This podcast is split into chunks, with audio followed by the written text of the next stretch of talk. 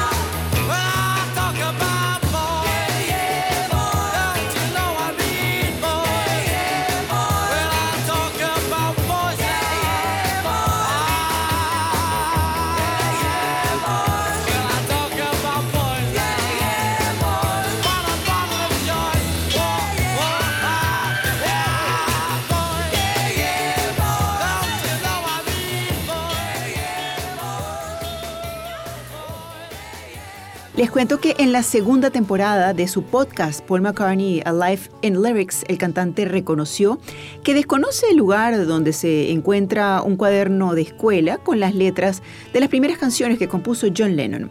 Dijo que hace como 10 o quizás 15 años lo tuvo en sus manos, pero tras guardarlo, pues olvidó dónde lo puso. Cabe destacar que hoy en día cualquier prenda, instrumento o carta de los Beatles se cotiza por varios miles de dólares en los mercados de subastas del mundo entero. Esta libreta desaparecida podría valer millones de dólares no solo por su valor histórico, sino porque cada una de esas letras tiene escrita a mano la frase otra obra original de John Lennon y Paul McCartney. Desde muy temprano en su carrera, Lennon y McCartney decidieron que cualquier canción que compusieran juntos o por separado sería acreditada con ambos nombres. En 1900 63, esta alianza musical se concretaría legalmente con la creación de una empresa editora llamada Northern Songs, junto a Brian Epstein y Dick James, que los convertiría en millonarios de noche a la mañana.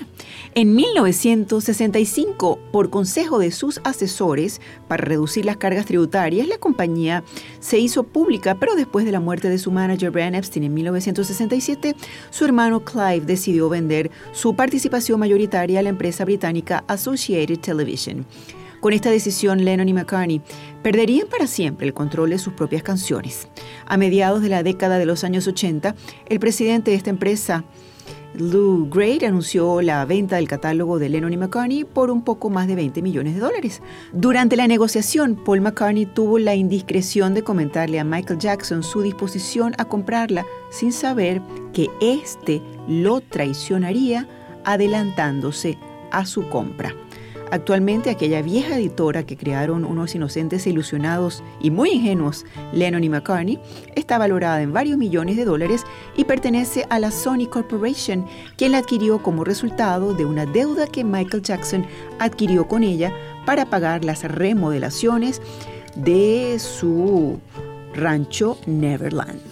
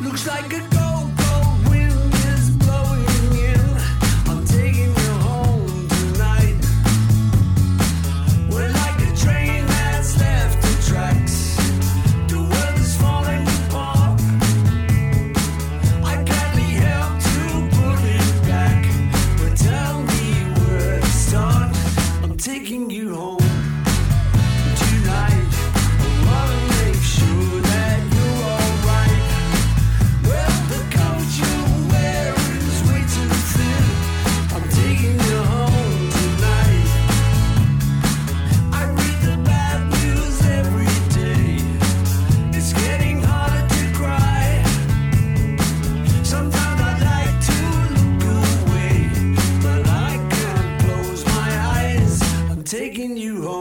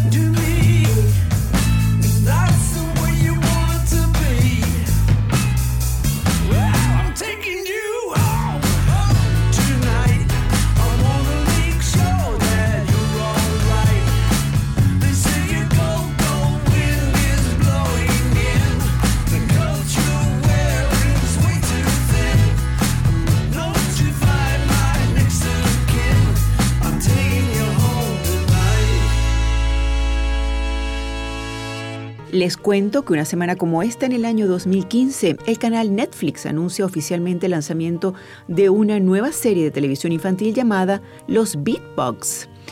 Creada y escrita por el director australiano Josh Wakely, cada entrega de la serie giraba en torno a una canción de los Beatles y tenía una duración de 30 minutos. A los productores les tomó cerca de tres años obtener los derechos exclusivos de las canciones y por lo general eran vocalizadas por algunas estrellas del momento como Pink, Eddie Vedder, Chris Cornell, The Shines, James Corden y Regina Spektor.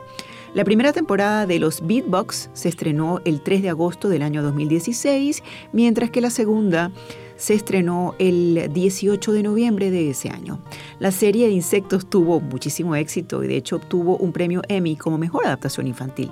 La banda sonora completa de los Beatbox se encuentra disponible en las aplicaciones Spotify y Apple Music. Vamos a escuchar a continuación la versión de And Your Bird Can Sing, interpretada por Regina Spector, perteneciente a la segunda temporada de los Beatbox. La escuchamos por aquí por Beatlemania a través del circuito de éxitos a nivel nacional.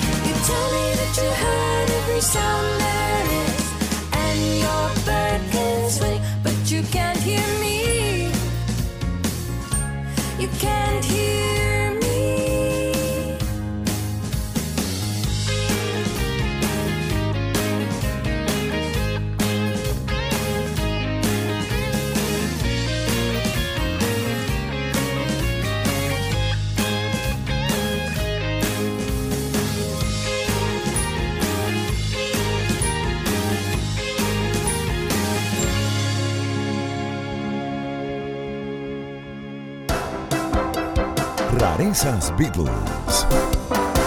Y en nuestra sección de rarezas Beatles de esta semana vamos a escuchar una grabación en vivo de Disney Miss Lizzy, en la que se convertiría en la última presentación del grupo en el popular programa radial Pop Goes the Beatles que transmitía regularmente la BBC de Londres.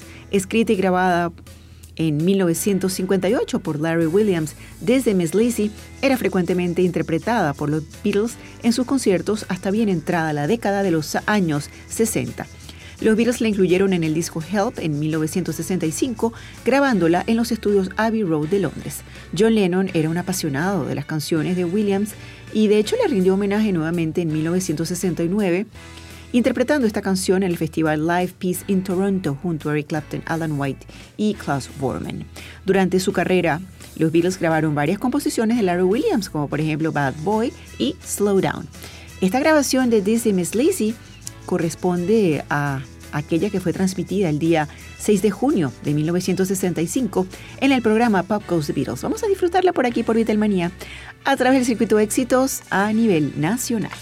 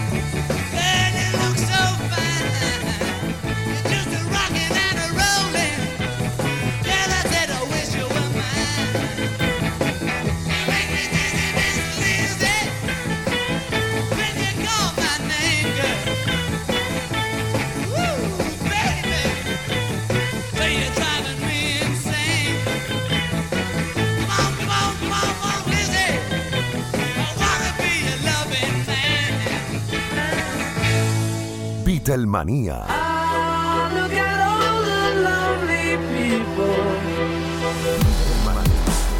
Por el circuito éxito a nivel nacional.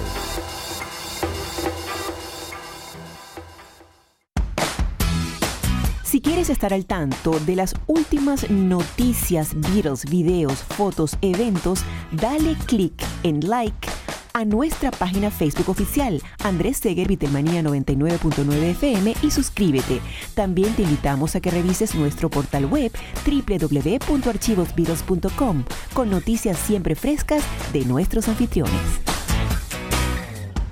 Bueno, les cuento que casi seis décadas después de su lanzamiento, un video de la canción I'm Only Sleeping de los Beatles fue galardonado con un Grammy en la más reciente edición de estos premios, creado por la artista y directora británica Amy Cooper, este nuevo clip de I'm Sleeping, nos presenta una audaz exploración entre el sueño y la vigilia. Cada cuadro animado fue pintado individualmente al óleo en un proceso laborioso que duró varios meses de trabajo. La meticulosidad de su producción se traduce en una experiencia visual que se complementa con la atmósfera onírica de esta canción escrita por John Lennon. Descrito en una ocasión por una amiga periodista como el hombre más presoso de Inglaterra, John Lennon compuso este tema como respuesta a la presión constante de terceros en su vida privada. I'm Only Sleeping fue grabada durante los meses de abril y mayo de 1966 durante las sesiones del disco Revolver y contiene uno de los solos de guitarra más enigmáticos y elaborados de George Harrison.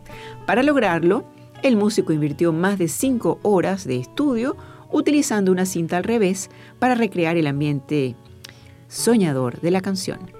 Este premio Grammy de I'm Only Sleeping como mejor video musical del año no solo celebra la excelencia artística de los Beatles, sino que también resalta la capacidad única de sus canciones para trascender en el tiempo.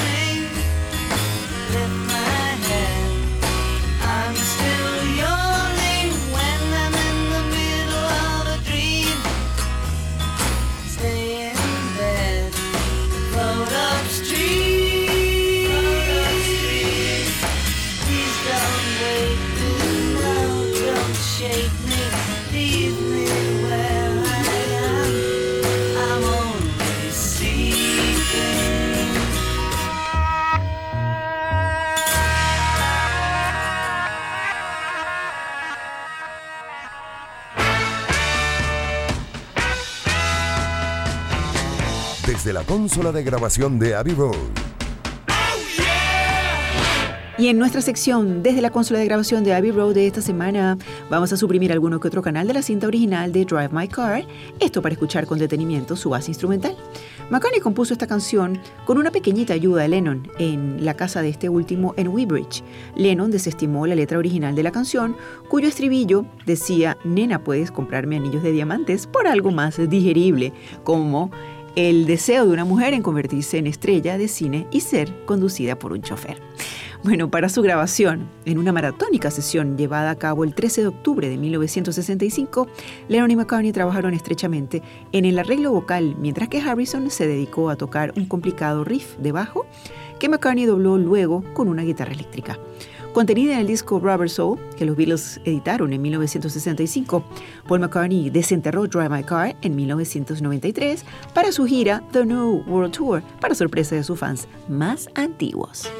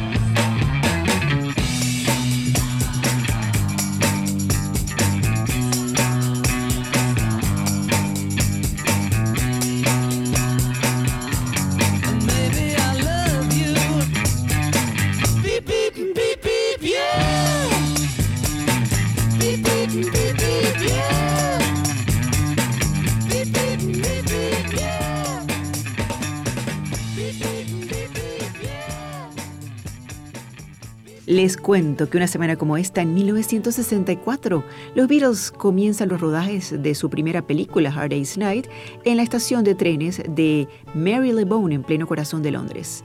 Filmada en blanco y negro y escrita por el guionista Alan Owen, A Hard Day's Night pretendía ambientar un día en la frenética vida de los Beatles a inicios de la década de los 60. La cinta dirigida por Richard Lester se convirtió en un éxito de cartelera en el mundo entero y fue mencionada en el año 2012 por la revista Time como una de las 100 mejores películas de todos los tiempos. A Hard Day's Night sirvió de inspiración para la serie Los Monkeys, que durante años transmitió la televisión norteamericana, impulsando la formación de cientos de bandas en ese país. Para escribir el guion de Hard Day's Night, Alan Owen se basó en un comentario de John Lennon después de una breve visita del grupo a Suecia, que según el cantante, no fue más que un tren, una habitación, un carro y otra habitación. A Hard Day's Night fue estrenada en el London Pavilion de Londres el 6 de julio de 1964, suscitando escenas de verdadera histeria colectiva, similares a las de la película. Este largometraje, que fue el primero de cinco que rodarían los Beatles para la productora cinematográfica United Artists, fue nominado a dos premios de la Academia como Mejor Guión y Mejor Banda Sonora, respectivamente. It's been a hard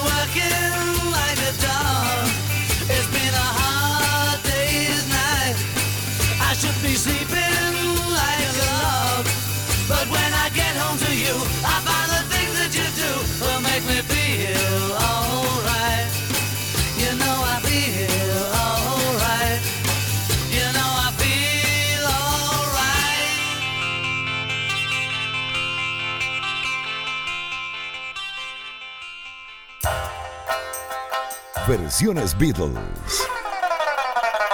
Y en nuestra sección de versiones Beatles de esta semana vamos a escuchar la interpretación que hace dos años hizo la cantante Izzy Taylor de Here Comes the Sun. Here Comes the Sun fue escrita por George Harrison en el jardín de la casa de su amigo Eric Clapton en febrero de 1969. Los Beatles comenzaron a grabarla el 7 de julio de ese año y la completaron el 18 de agosto del también del 69 durante las sesiones del disco Abbey Road. Debido a un accidente automovilístico ocurrido al norte de Inglaterra, John Lennon se vio imposibilitado de acudir a las primeras sesiones de Here Comes the Sun, pero sí participó en la mezcla final. Here Comes the Sun es una de las canciones más recordadas de George Harrison, quien para ese momento comenzaba a destacar como un brillante compositor a la paz de sus compañeros Lennon y McCartney. Izzy Naylor es una compositora, cantante y productora nacida en Inglaterra el 4 de diciembre de 1995, que por cierto ha ganado reconocimiento publicando covers de otros artistas en su canal personal de YouTube. Vamos a escucharla con su versión de Here Comes the Sun, por aquí por Vitelmanía, a través del circuito de éxitos a nivel nacional.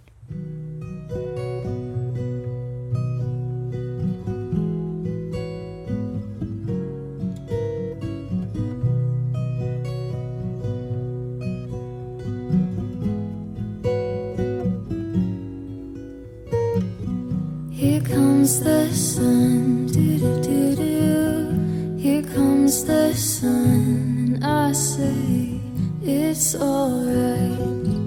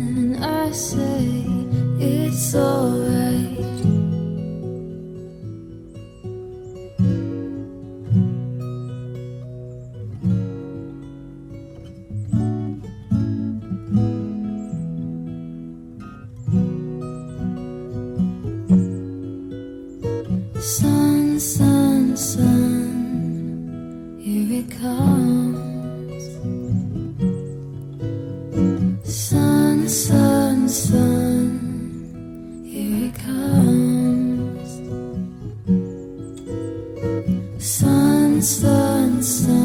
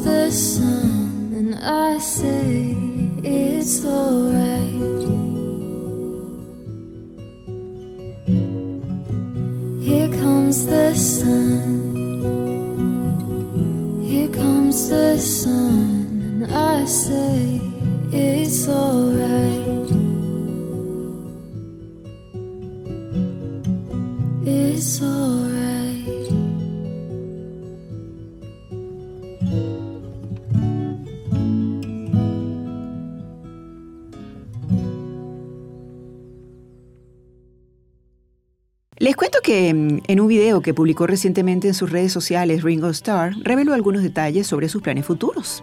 Al respecto, el baterista confirmó que se encontraba trabajando en un extended player con canciones de música country junto a algunas estrellas de este género como T-Bone Burnett y la productora Linda Perry. Destacó que en la medida en que incluían nuevas canciones al proyecto decidieron hacer un disco completo de 10 canciones que por cierto verá la luz pública muy pronto. No es la primera vez que Ringo Starr dedica un álbum completo a canciones de música country. En 1970, justo después de la separación de los Beatles, publicó Book Up of Blues, un compendio de canciones dedicadas a compositores de este género que tanto cautiva al baterista dijo que comenzaba una nueva gira con su All Star Band programada para el próximo mes de junio, aun cuando no reveló detalles sobre las fechas.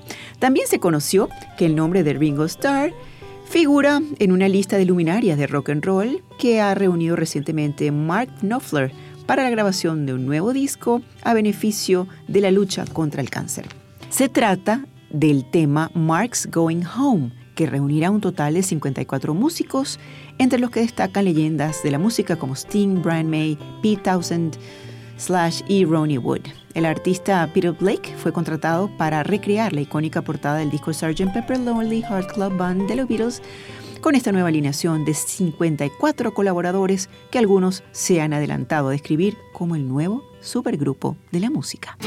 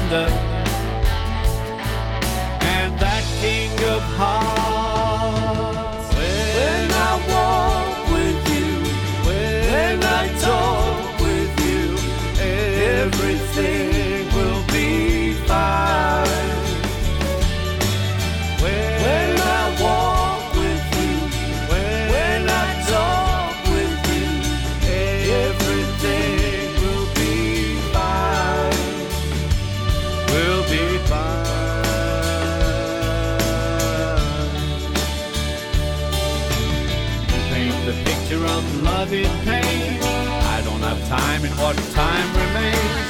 What I have just tried to explain flew by you. What can I do with a heart of steel? I would impart what I've come to feel. Love is the answer and it is real. I'll always be there beside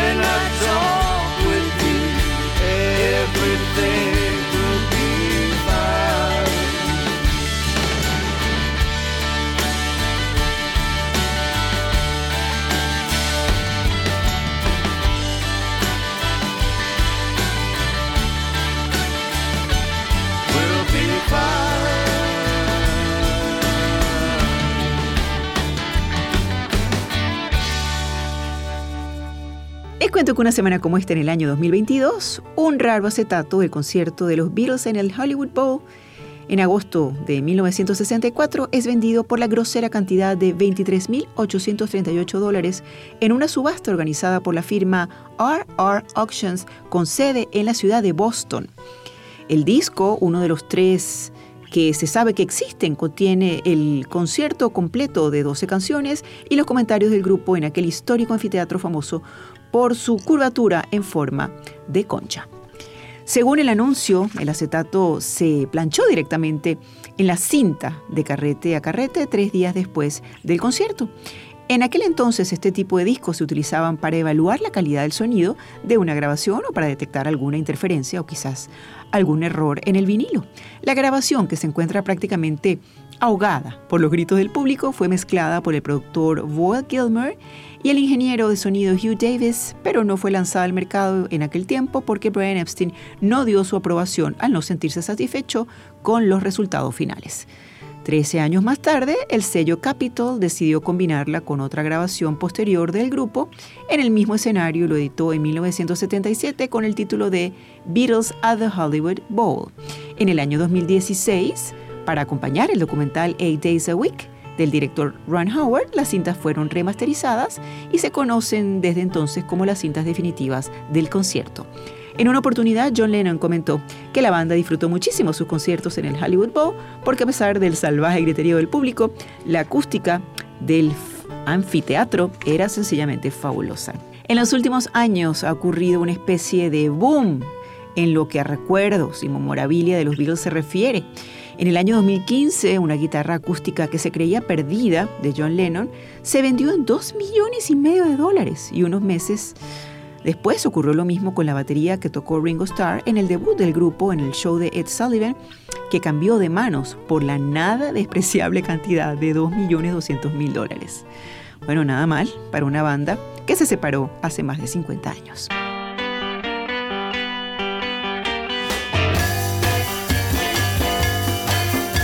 Got something to say that might cause you pain. If I catch you talking to that boy again, I'm gonna let you down and leave you flat. Because I told you before, oh, you can't do that. Well, it's the second time I caught you talking to him. Do I have to tell you one more time? Down.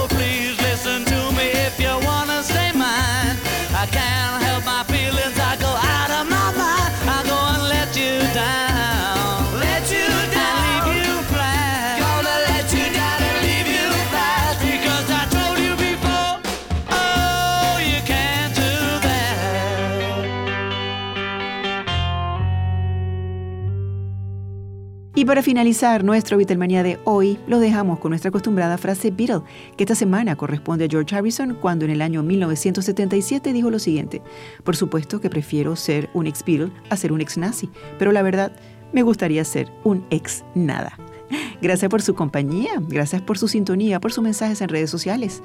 Sobre todo gracias al equipo que hace posible cada nueva edición de Beatlemanía encabezado por los fabulosos libretos de Andrés Seger, la magia en edición y montaje de Ismael Medina y Kevin Aguirre, la supervisión y gerencia y producción de Yohara Paredes y Mariela Matos, y quien los acompaña, Marianne River. Nos escuchamos el fin de semana que viene.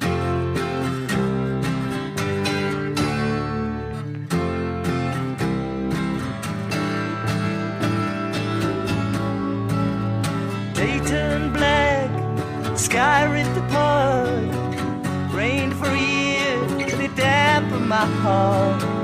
Cracks in the leaks, the floorboards caught rot. About to go down, I'd almost forgot that all I got to